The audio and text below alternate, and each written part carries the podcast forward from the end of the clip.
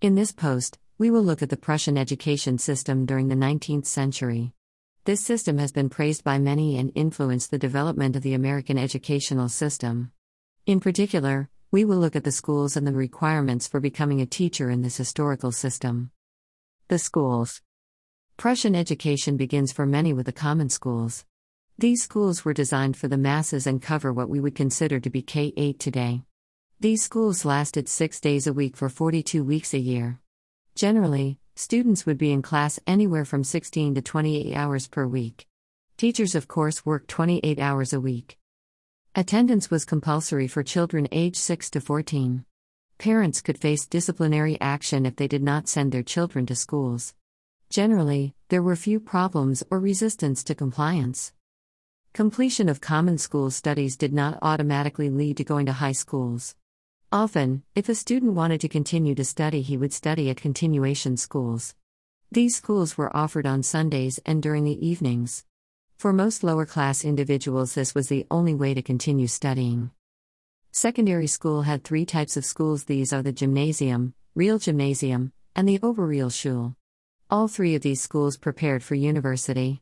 The difference between these three types of schools is the amount of focus each school had on classical studies.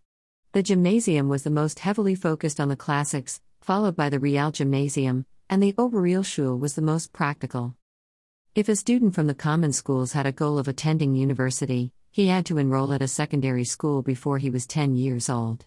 This indicates that it was difficult for late bloomers to have academic success at university. For those who go to university, those who choose to become teachers typically do not teach at the common schools. Generally, they teach at secondary school, private school, or work as tutors. Usually, only former common school students would teach at common schools. Whether this is right or wrong is open to debate, but this was the reality of the time. Teacher preparation. Becoming a teacher required that a student's teacher and the local administrator notice academic talent in a child. If the administrator believes the child can be a teacher, he will next contact the parents and see if they agree to have the child become a teacher. If the parents agree, the child is then sent to a preparatory school for about 3 years, age 14 to 17. Upon completing preparatory school, the student goes to a normal school, teacher college. This training lasted for 3 years.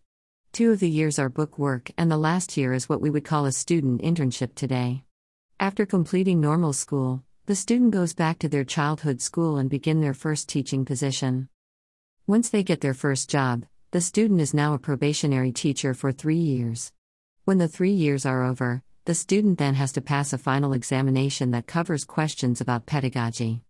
Only after passing this exam does the student become a tenured teacher, which essentially means having a job for life. Not bad considering many would be less than 25 years old. Conclusion. The Prussian system was a major component of the development and growth of Germany during the 19th century. There was criticism of how it perpetuated the class structure through the differences found in the common versus secondary schools.